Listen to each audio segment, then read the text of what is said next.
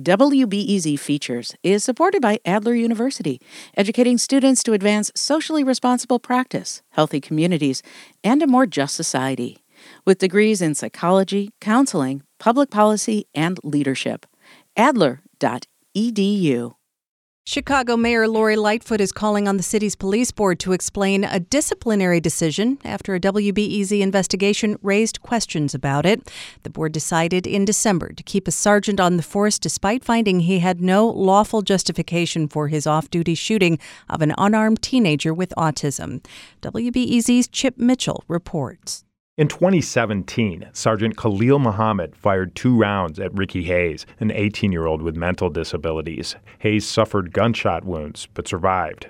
The city agency that investigates shootings by officers, it's called COPA, the Civilian Office of Police Accountability, that agency found evidence that raises doubts about Muhammad's explanations for chasing the teen and shooting him. But W B E Z found that the police board failed to review some of that evidence. That's because instead of holding a trial-like hearing about the shooting, the board accepted a plea agreement. Under that deal, Muhammad admitted he violated police department rules in exchange for a one hundred eighty day suspension. It keeps him on the force.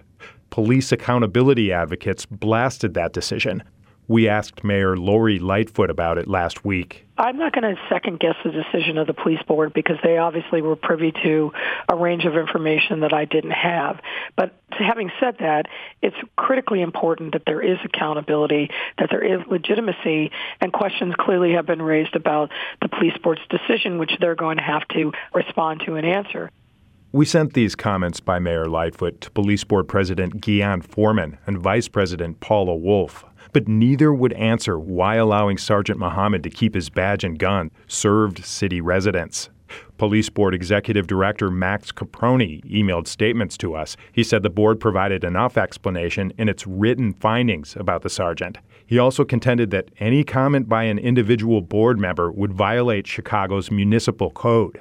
But Caproni could not point to any part of the code that expressly bans police board members from commenting about decisions. He said, rather, it had to do with requirements that the board make its decisions by majority vote and come up with a written explanation each time. Northwestern University law professor Sheila Betty doesn't buy it. There's nothing in the municipal code that prohibits police board members from making statements that would educate the public about either what it does or its decisions. Caproni, the police board executive director, he also said a board member providing any comment on a disciplinary decision could create, quote, potential issues in litigation. There's not likely any lawsuit coming from Sergeant Muhammad because he gave up that right when he took the plea agreement. But there is a lawsuit from the shooting victim.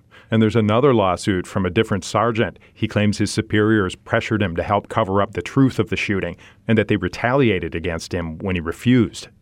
Betty says banning police board members from commenting about their decisions because of litigation issues. She says it shows that the board lacks independence from the police department and city hall. Betty says the police board is supposed to protect citizens by disciplining cops, not protect city hall from legal liability. This police board is operating just like police boards in the past and isn't committed to the principles of fairness and accountability and transparency. Mayor Lightfoot may be calling for the board to explain its decision to keep Sergeant Muhammad on the force, but she shares responsibility for that decision. It was her administration that made the plea agreement with the sergeant, the agreement that the police board then voted to approve. Chip Mitchell, W B E Z News.